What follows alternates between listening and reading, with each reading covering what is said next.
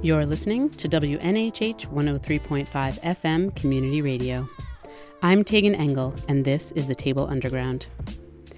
Today's show is part of a series of stories on equity in education, supported by the Graustein Memorial Fund.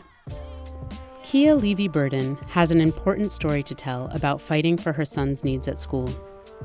Professionally, Kia has spent her career advocating for children and families facing barriers created by institutional bias and racism. She is a professor of social work at Southern Connecticut State University, works with the Center for Children's Advocacy, and is president of Launch Consulting. None of her degrees or extensive experience fully prepared her to deal with the unjust, racially biased treatment and suspensions of her young Black son, Seth. In the Hamden, Connecticut district where Seth attended school, suspension and arrest rates, especially of students of color, are very high.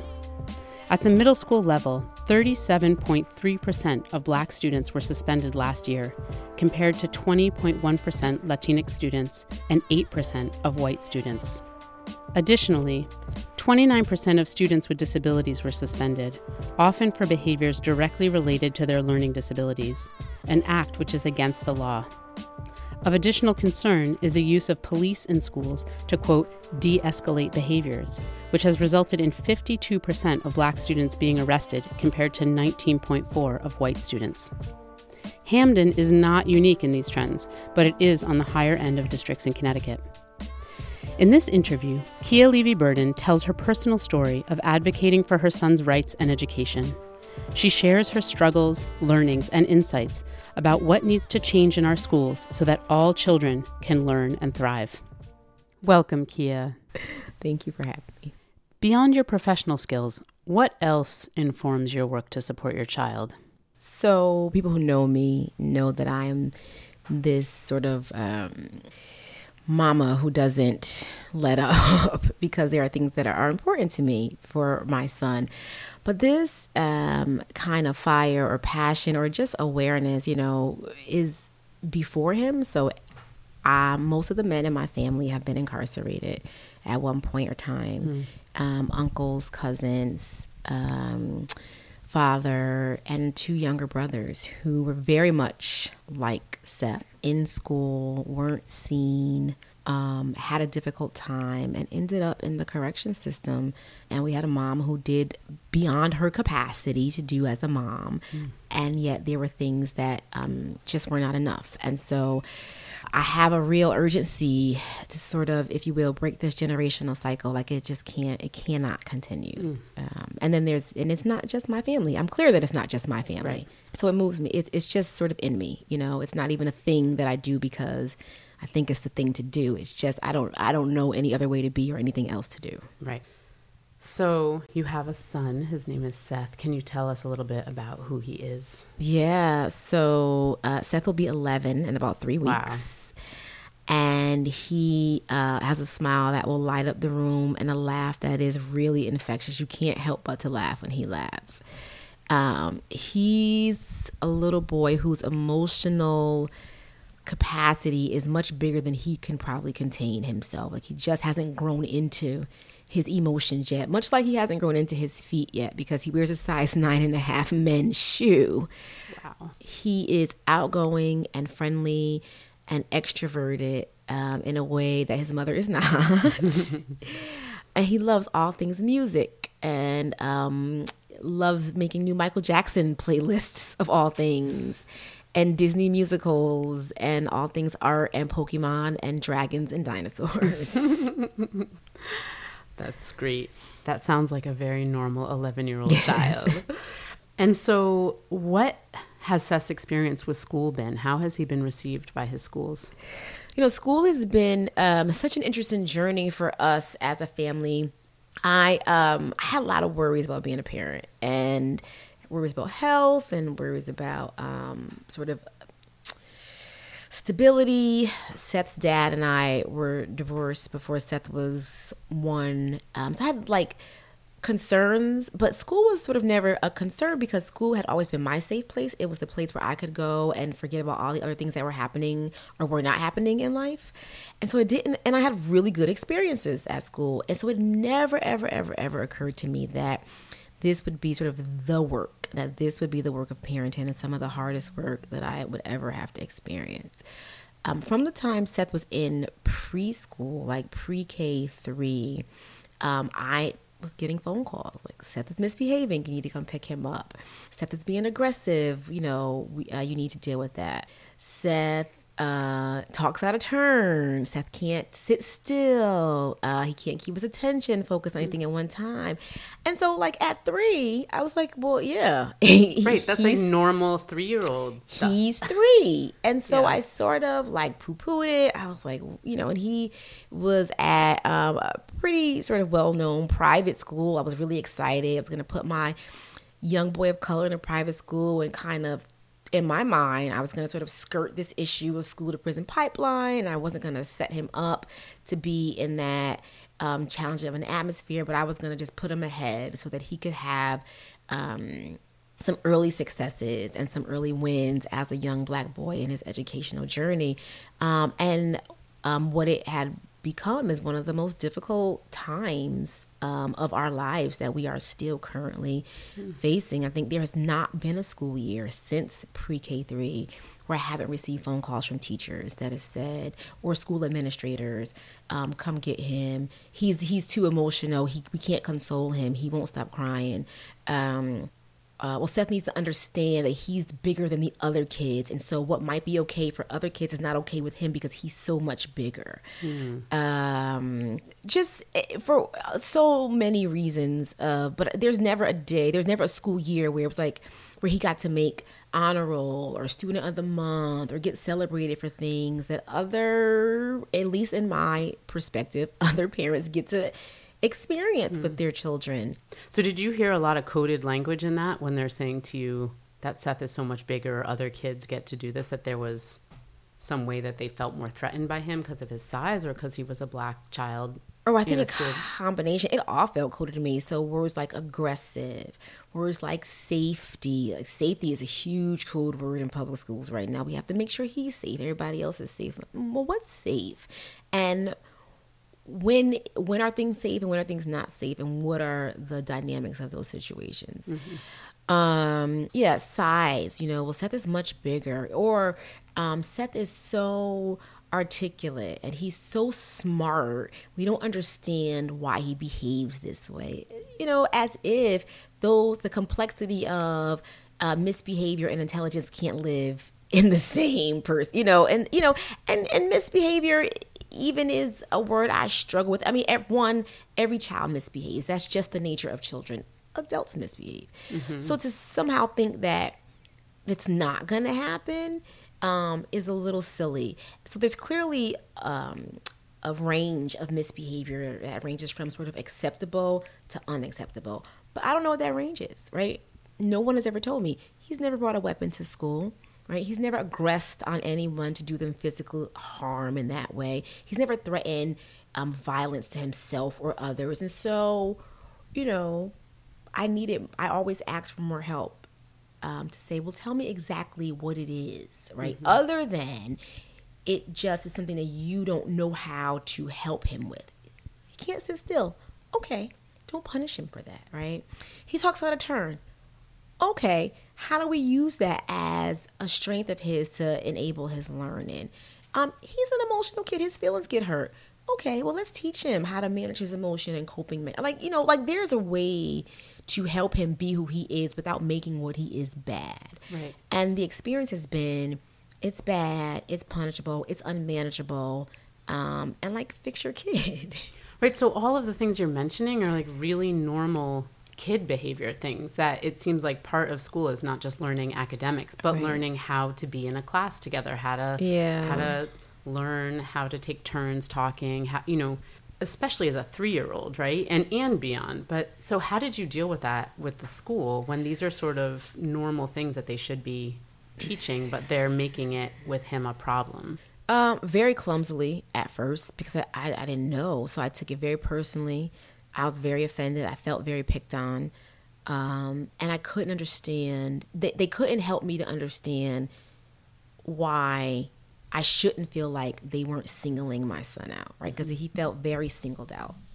Um, And so I um, had a lot of emotion in these conversations, like, why my kid? Why are you? And and he was, I think, and particularly like in pre-K, right? He was one of three little boys of color in a class of sixteen. And so I was like, well, why, why my kid? He, and, but he was the biggest kid in the entire class. And so very clumsily at first, very emotionally, very much felt attacked. And then I started asking questions. You know, as these things started to continue, I started to ask questions about classroom environments, about what behavior management looked like versus what learning looked like, about um, different curriculums and pedagogy and teaching styles, about creating a learning atmosphere for kids. Under- so I started to ha- I had to learn, I had to educate myself. I had to look at what the systems were in play. I had to look at um, what special education was and, and why special education was and, and what are the categories where they were trying to say he was special education and because of his behavior, but didn't want to categorize him as special education because he was on or above all of his academic levels. Um, and so it was something that I had to very clumsily learn my way into, learn how to ask the questions, learn how to challenge teachers and administrators and superintendents to say, you know, you don't just get to blanket tell me X, Y, and Z about my child. I need to understand why. I need to understand your role. I need to understand what the options are. And if you don't have any of those answers, then, you know, we need to be in a better place in the conversation. And so that has been such a learning journey, mm. gosh, over the last seven years. And I, I haven't learned it all. Like, I'm still in these conversations. I'm still learning.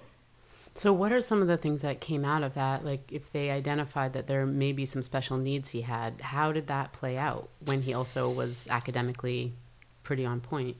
Oh, that reinforced this idea of like punishment and discipline and behavior, right? Well, he's smart enough to be reading on the fifth grade level in third grade, so he should be smart enough to manage his own emotions, or he should be smart enough to know how to sit still or not keep dropping his pencil on the floor or something, you know, minuscule.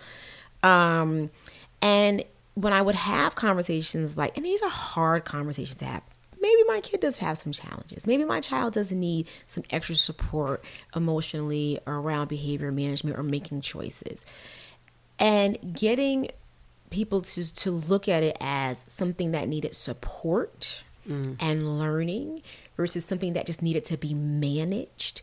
It's really, really, it remains very, very difficult to this day um, because in their mind, they can't reconcile the fact that the child can both hold intelligence um, and still need support in other areas at the same time. And they can say all the right words, and they do. They say all the right words. Right.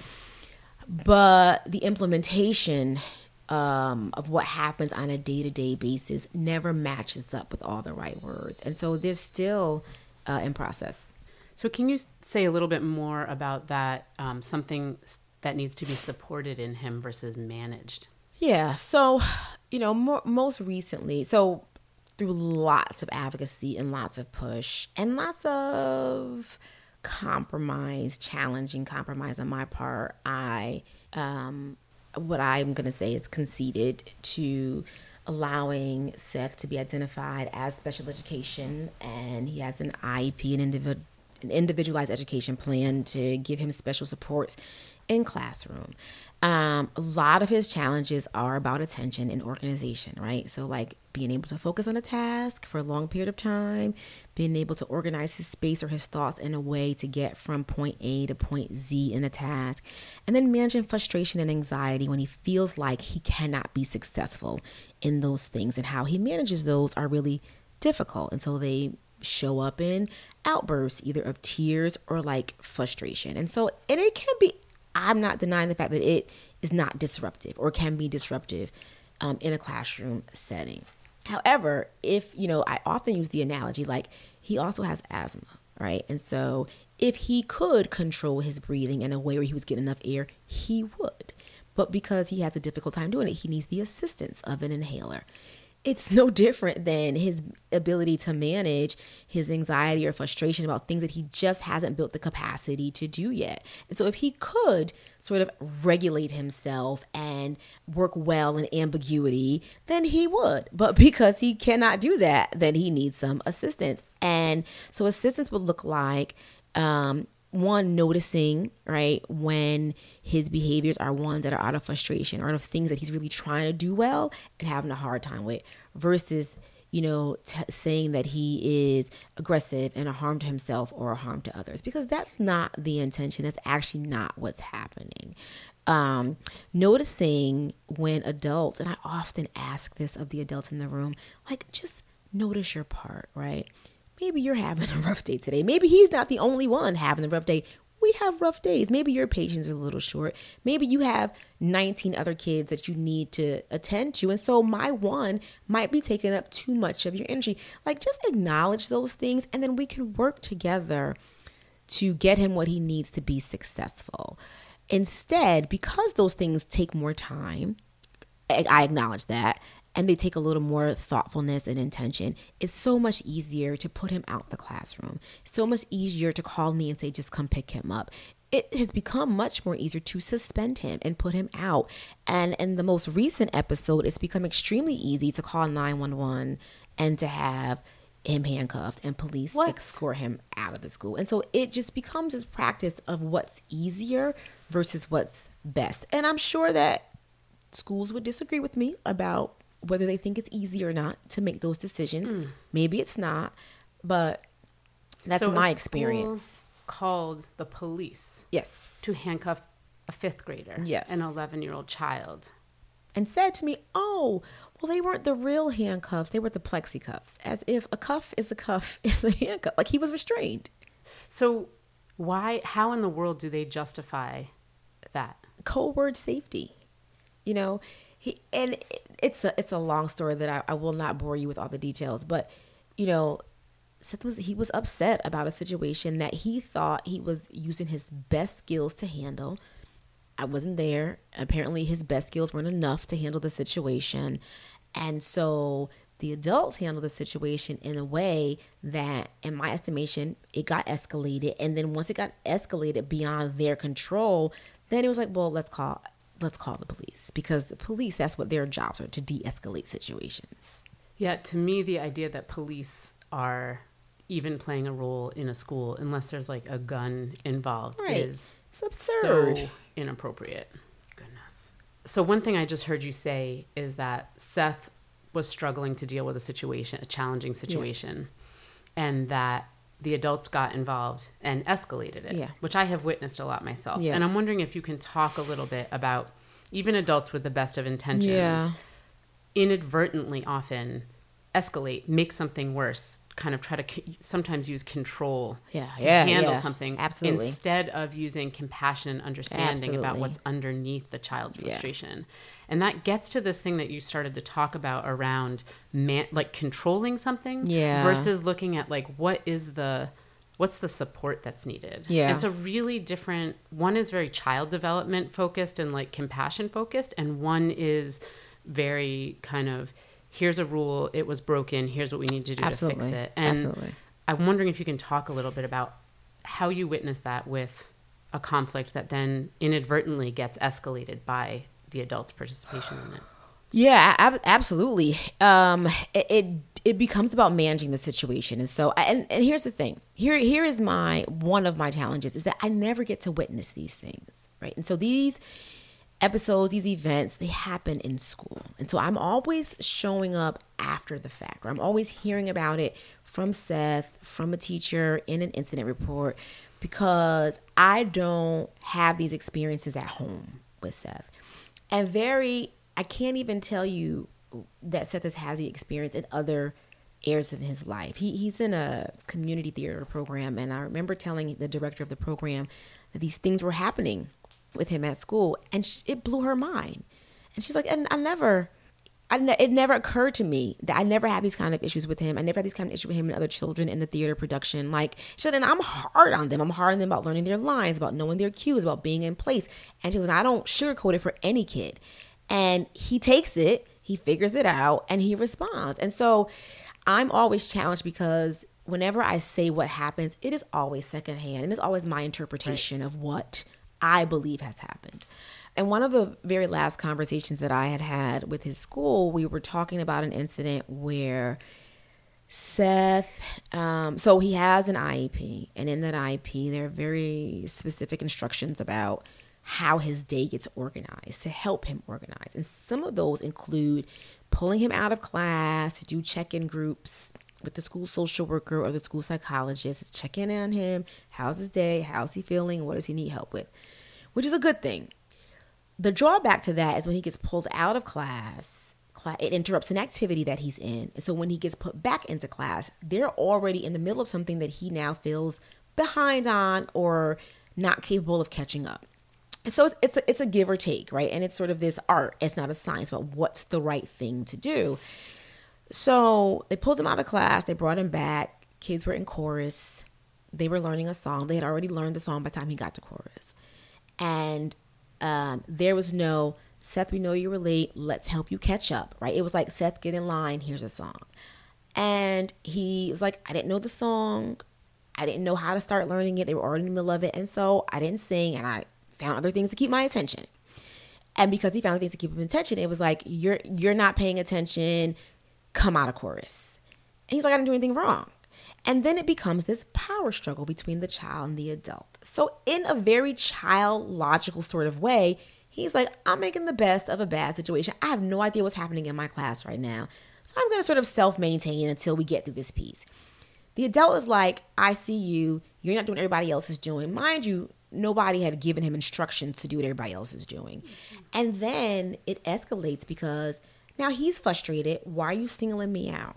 And then it becomes just do what I say. And then he becomes resistant.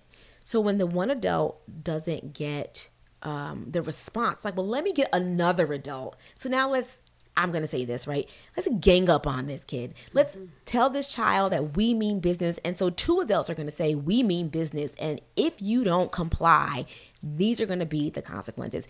And then it becomes this power struggle.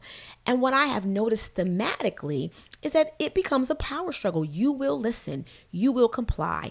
If you don't, there are consequences, which is not therapeutic, which is not about support, which is not about learning to build skill at all. And it's like, if you don't build the skill in the twenty minutes that we pull you out of class to be with a social worker, there's no other time and place to build that skill. You're supposed to learn it in that twenty minutes and then come back out of the room and apply it.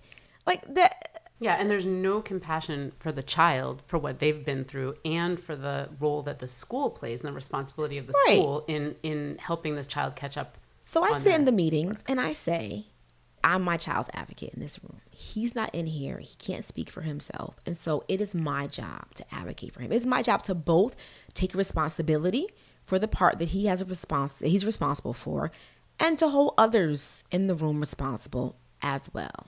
And so that, and that's the job that I'm going to do. And so, yep, right. There are things Seth could have done differently. There are expectations that happen in the school building that he needs to be in the practice of being mindful of. I don't disagree with that.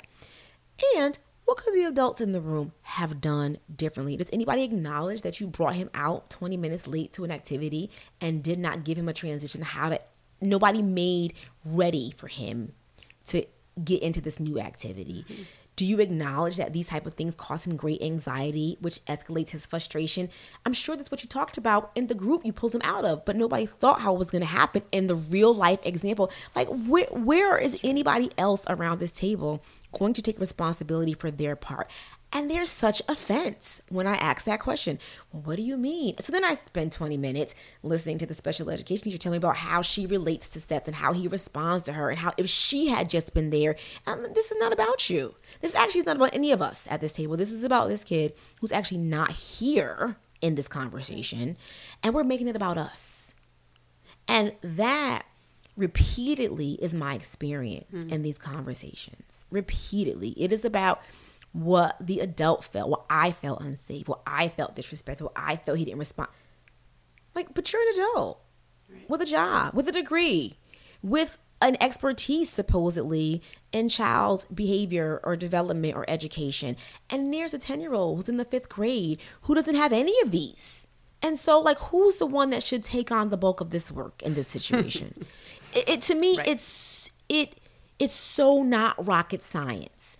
And there's such an offense whenever I would suggest that there is some other responsibility to be had in addition to the child at the table. But it all becomes about him, what he needs to do, right. what he needs to change, what what's not. Nobody else takes any responsibility right. at all, right. ever.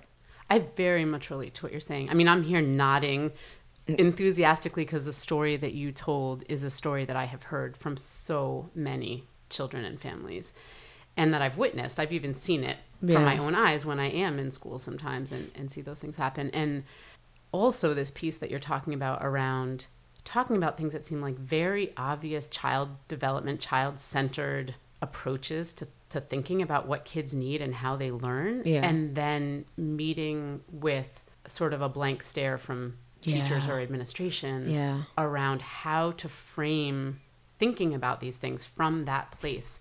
And I have to tell you, like, I am baffled by that. I baffled, yes. Heartbroken more than baffled. Heartbroken, yes. Saddened, that's true. That is a better word. I, but, you know, there's a little bit of like, what? Right. At the same time. But I, I sat in a P P T with Seth's then third grade teacher. Tell us what a P P T is. So a P P T is a uh, planning and preparation team meeting for how the team who supports Seth gets together and talks about his individual education plan, how they're going to implement it, what are the supports he needs, what are things that we should know about so this, this child. So once, once you got into a place of actually designating him as having special needs, then you yeah. had this meeting. This that, is actually before, before that. Okay. This is actually, I had a, in third grade, I had a series of these planning and preparation team meetings to even um, get him to be considered as special education. They okay. would not consider it. But so I was in this meeting with his third grade teacher who brought with her a folder full of work of all the one hundreds on spelling tests that Seth had received and all the check pluses on the science diddles that they had worked on. Like, he's wonderful. And yet, like, his grades and his report card were all like S, right? S, satisfactory, satisfactory. Or mm-hmm. N for needs improvement. So I was really challenged by, tell me how these, and I think grades are arbitrary. I'm not, I don't, sure. that's another conversation, right? Mm-hmm. Okay. So, but I'm confused at how this report card reflects satisfactory work or work that needs improvement. And yet every single paper or project shows me at sort of this excellent level, which says to me that you're actually not grading his academic performance. You're grading how he shows up in your classroom. You're grading how many times you've had to talk to him, to be still, to sit down, to be quiet, not the actual work he's producing. And I remember asking this teacher, how do we better integrate these two things, right? How does he still get credit for the work that he clearly can produce um, and not let the things he has challenged with detract from that? As she picked her nails in the meeting, said to me, I didn't get trained for that. I'm, that's not a part of my training. I, I leave that to the psychologists and the special education teachers. I don't know how to do that. Well, I don't know how to do that either. I'm a parent that was born, that a kid that did not come with an instruction manual. So guess what? You and I, both of us, don't know how to do it. Just because we don't know how to do something doesn't mean that we don't figure out how to still help and support, because how else does it get done? Right. And that is half of teaching. It really is. Yeah. Like, to, you know, I, I have, I, it, it is, it's challenging for me because I have Uh, friends and families who are dear and near to my heart, who are teachers and administrators and coaches and principals of schools. Um, and I'm not ignorant of the f- limitations that are on public schools and schools in general, right? There are financial limitations. There are staffing limitations. There are building capacity limitations. I, I'm not, it's not that I'm not aware. Right. And it's not that I don't take those things into consideration, because I do.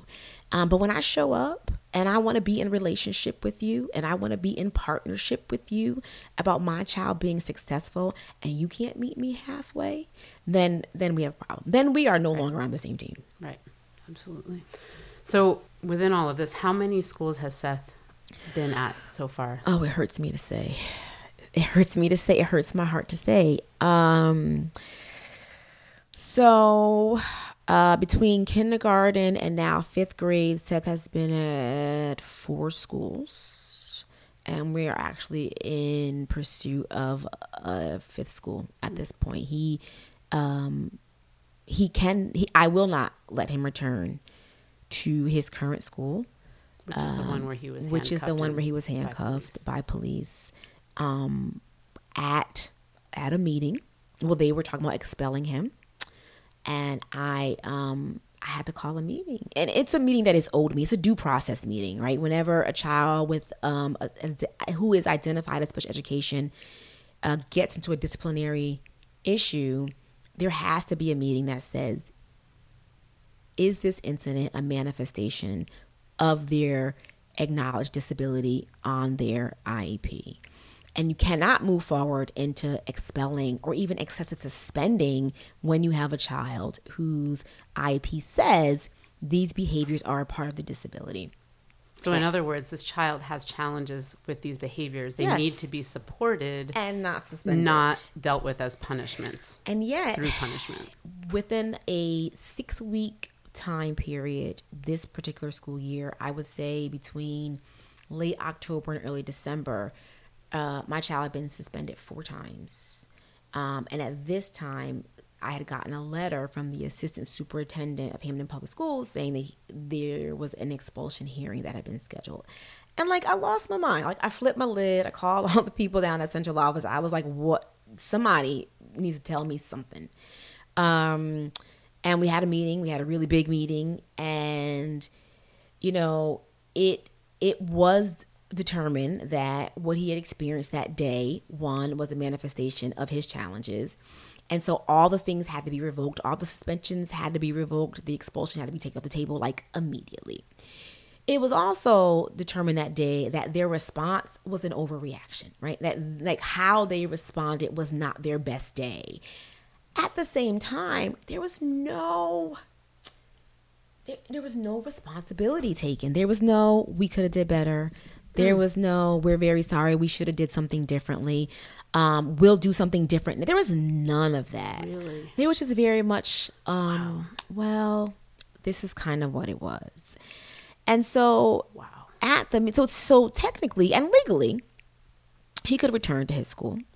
And I asked them, can you assure me that this won't happen again? Can I trust that he can still show up and not be punished in a way for behaviors that you all know may very well show up? So so sometimes they don't show up for a week, right? Sometimes he has a week and it's all great and he's complied all week long and they're sending me notes. What an amazing week he's had. And this has been great. I wish every week could be like this week.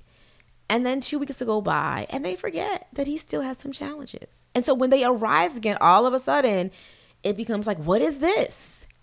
Like, this is not new. It just is not an everyday, all day thing. Um, and to her credit, I had a woman from the central office at Hamden Public School who sat in the meeting and said to the team at the local school, what do you all need? What kind of training, coaching, support, resources can I get you all to help you better serve this child? Because on paper, it all looks good. It all looks like you all know what you're talking about. But I haven't seen any demonstration that you've been able to implement this plan in the way that sets him up to succeed. I mean, I was over the moon impressed by this woman. Right. And completely underwhelmed by the team's response.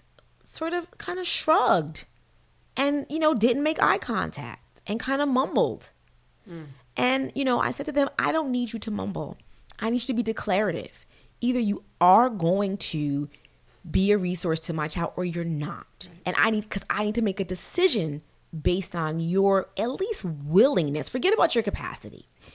At least willingness to build a capacity to give him what he needs. Right. So non-committal, so hemming. So I said, you know what? For my own sanity and for my child's safety, you have not given me any confidence that what has happened will Won't not happen, happen again. again. And, and you know, they kind of shrugged and was like, well, yeah. So what do I do? That puts me in an extremely impossible position. Right. right. And so you know, I my narrative has been we came to a mutual agreement that it's not, we can't have him there. Um, and so unfortunately, he is being tutored by a homebound tutor because he's not in placement in a school right now. I am um, committed to not putting him back in Hamden Public School, regular school, because they have clearly demonstrated, demonstrated to me that they don't have the capacity, neither the willingness. It, it, it doesn't occur to me that my child is some sort of enigma, right? It doesn't occur to me that he, you know, I make this joke, like he is sort of Neo from The Matrix, right? Like he's the only one that has ever, ever, ever, ever um, uh, uh, created the circumstances where they needed to sort of think out the box or really serve a child in a different way. And if he is, then we need to talk about that. Like that's something that I really need to explore and investigate. Um, Except that personally, I know so many other kids I know who dealt with the same not, thing, and I, I know, know that you do too. So, I mean, I could tell you from firsthand experience that he's not the only one. I know, and and the levels of shame um, that I have experienced as a parent, yeah. you know, questioning what's happening in my home, um, what what what. could I do differently, or what I, what I'm, what maybe what I'm doing, what happens wrong before school, before he shows up. I mean, just, it is, it is such a culture of shaming and isolation and taboo topic to talk about if you're the parent of that kid, um, that it makes it really, really difficult to be there for your child and to hold yourself together as a parent to be able to advocate. It is so difficult. So to answer your question, he's been in four schools, five schools. Um, we're exploring a different school. We're exploring more therapeutic schools that are difficult to navigate because some of them are intensely still very punitive and very discipline based. Um, and the ones that are more therapeutic and more supportive, have much more uh, promising outcomes, are not local, and they're not cheap. Right. Um, and so right now we're exploring a school that is in Stratford, and we live in Hamden. Um, it is not inexpensive, um, but the Hamden Public School District is on the hook for the bill. Mm. And so, and but, but I also have a child who now it's the middle of January, and he hasn't been in school since the first week of December. Wow. How is this all impacting Seth? Uh, he has mixed emotions about it. So he understands the incident, right? He understands that a thing happened and they responded to that thing.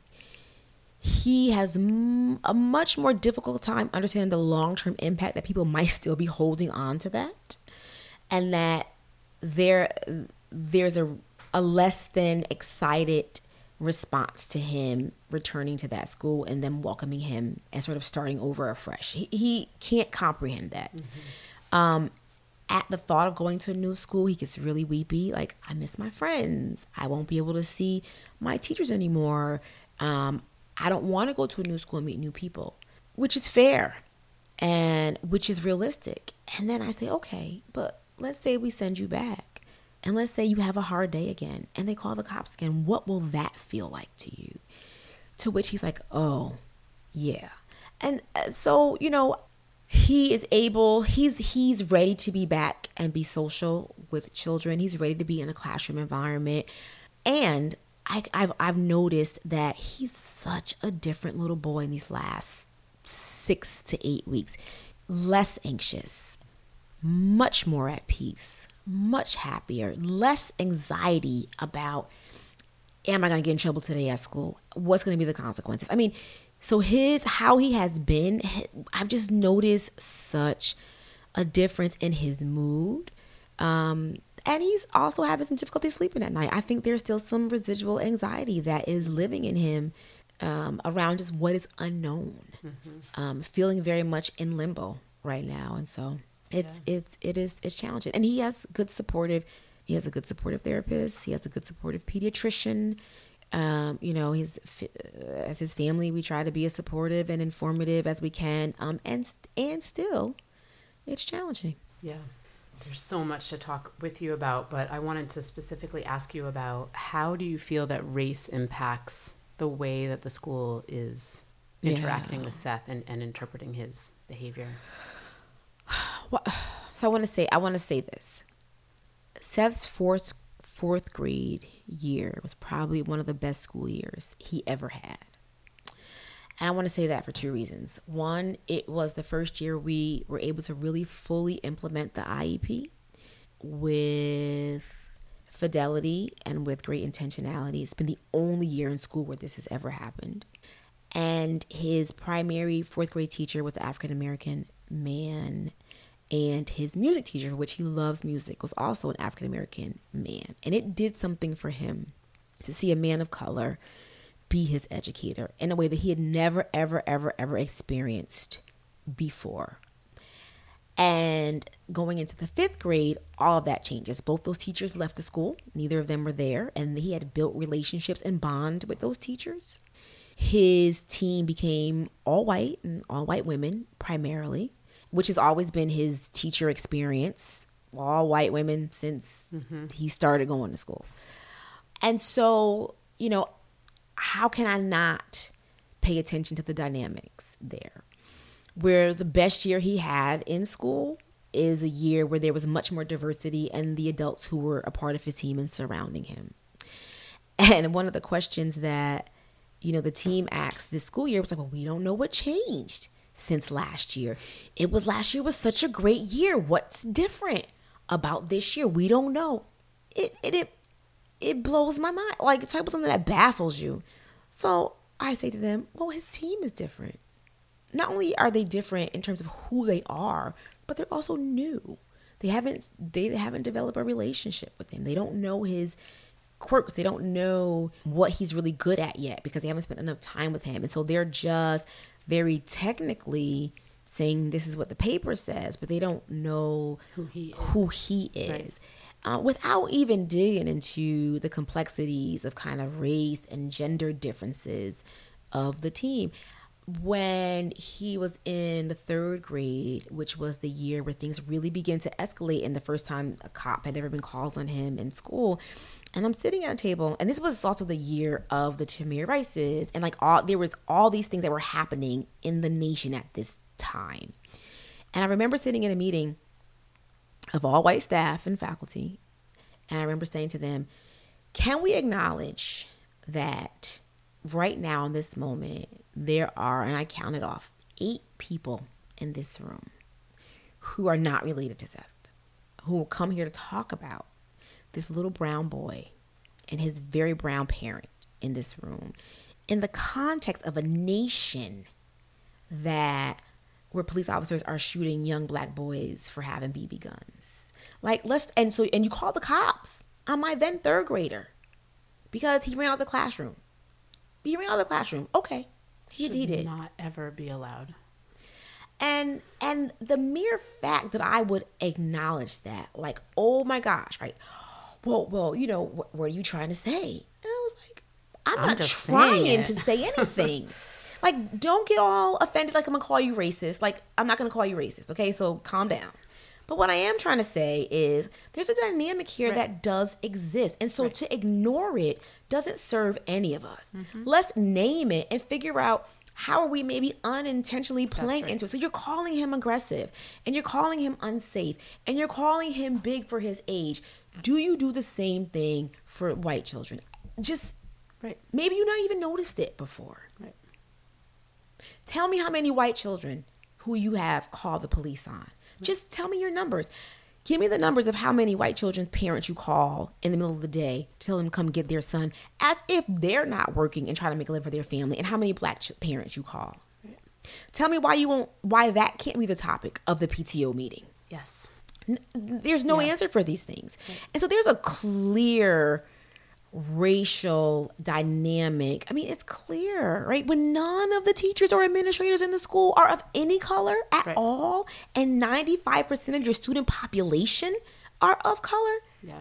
Like, what's happening? Yeah, and people are so scared of being called racist that they don't want to engage in a conversation about how race impacts right. the way we act with each other. And it just and, and does. It's, it's it, of course it does. You know, you you mentioned that Seth related different to his two male black teachers, but I wonder if you could talk for a minute about how you think those teachers actually related different to Seth. Yeah, thank you. That's a really good question. Um, and how they're relating to him contributed to him having a good year yeah. and having less challenges that year. So I, I don't know specifically, right? I, I, I can guess.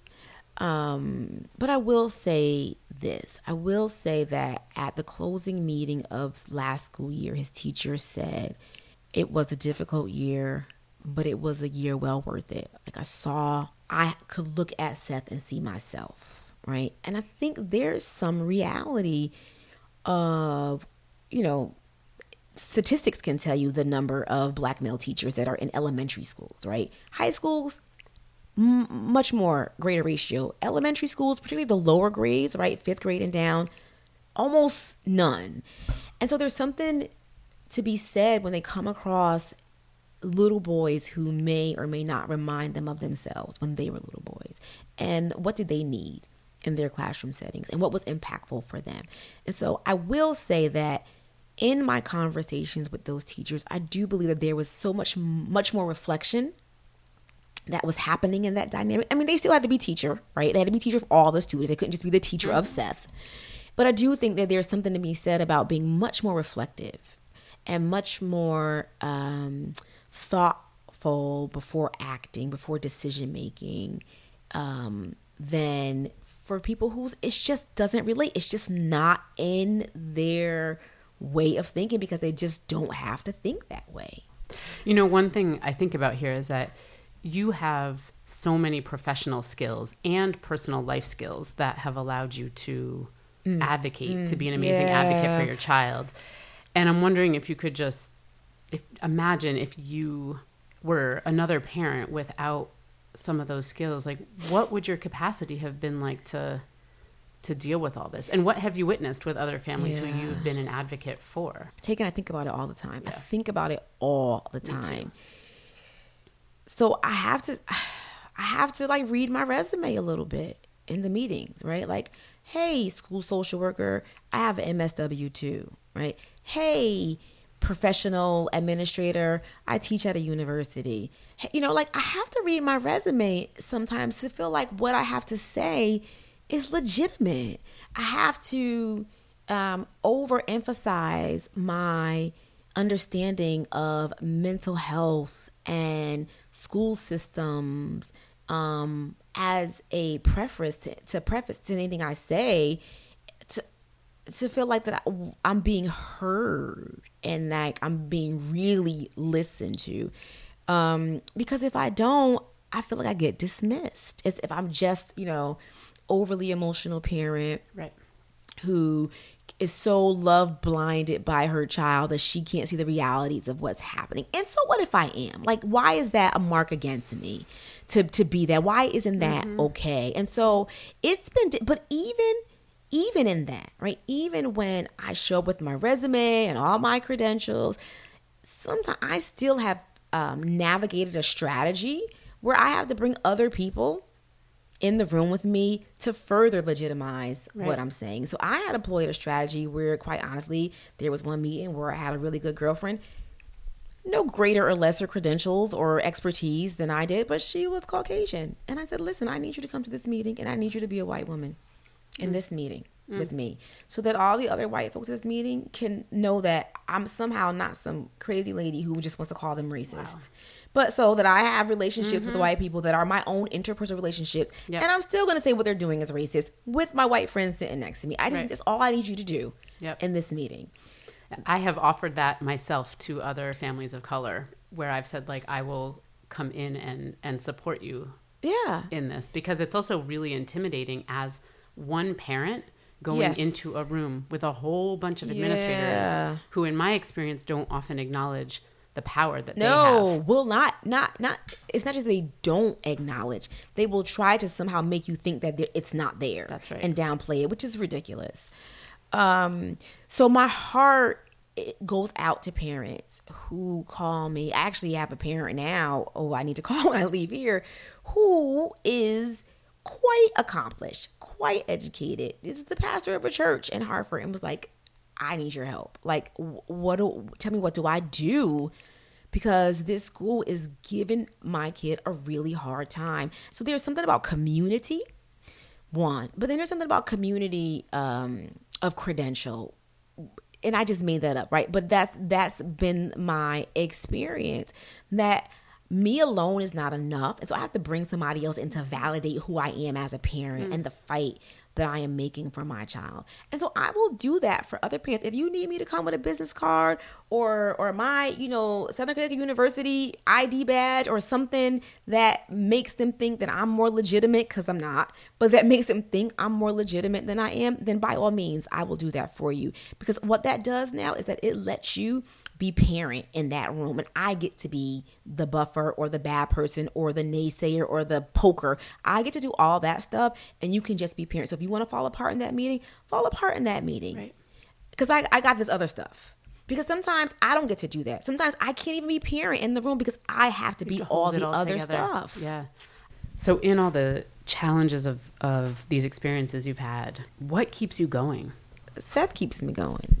He He's so much fun. You know, he's he is bright, and he is smart, and he is articulate, and he's so much fun to talk to um, and to laugh with. And he his new thing uh, is board games, card games. So Uno and Phase ten and Crazy Eight, those fill our evenings and our weekends. And I have a really good, he's really competitive, and I'm not. And so it makes him crazy um, because I don't care about winning, but he so cares about winning.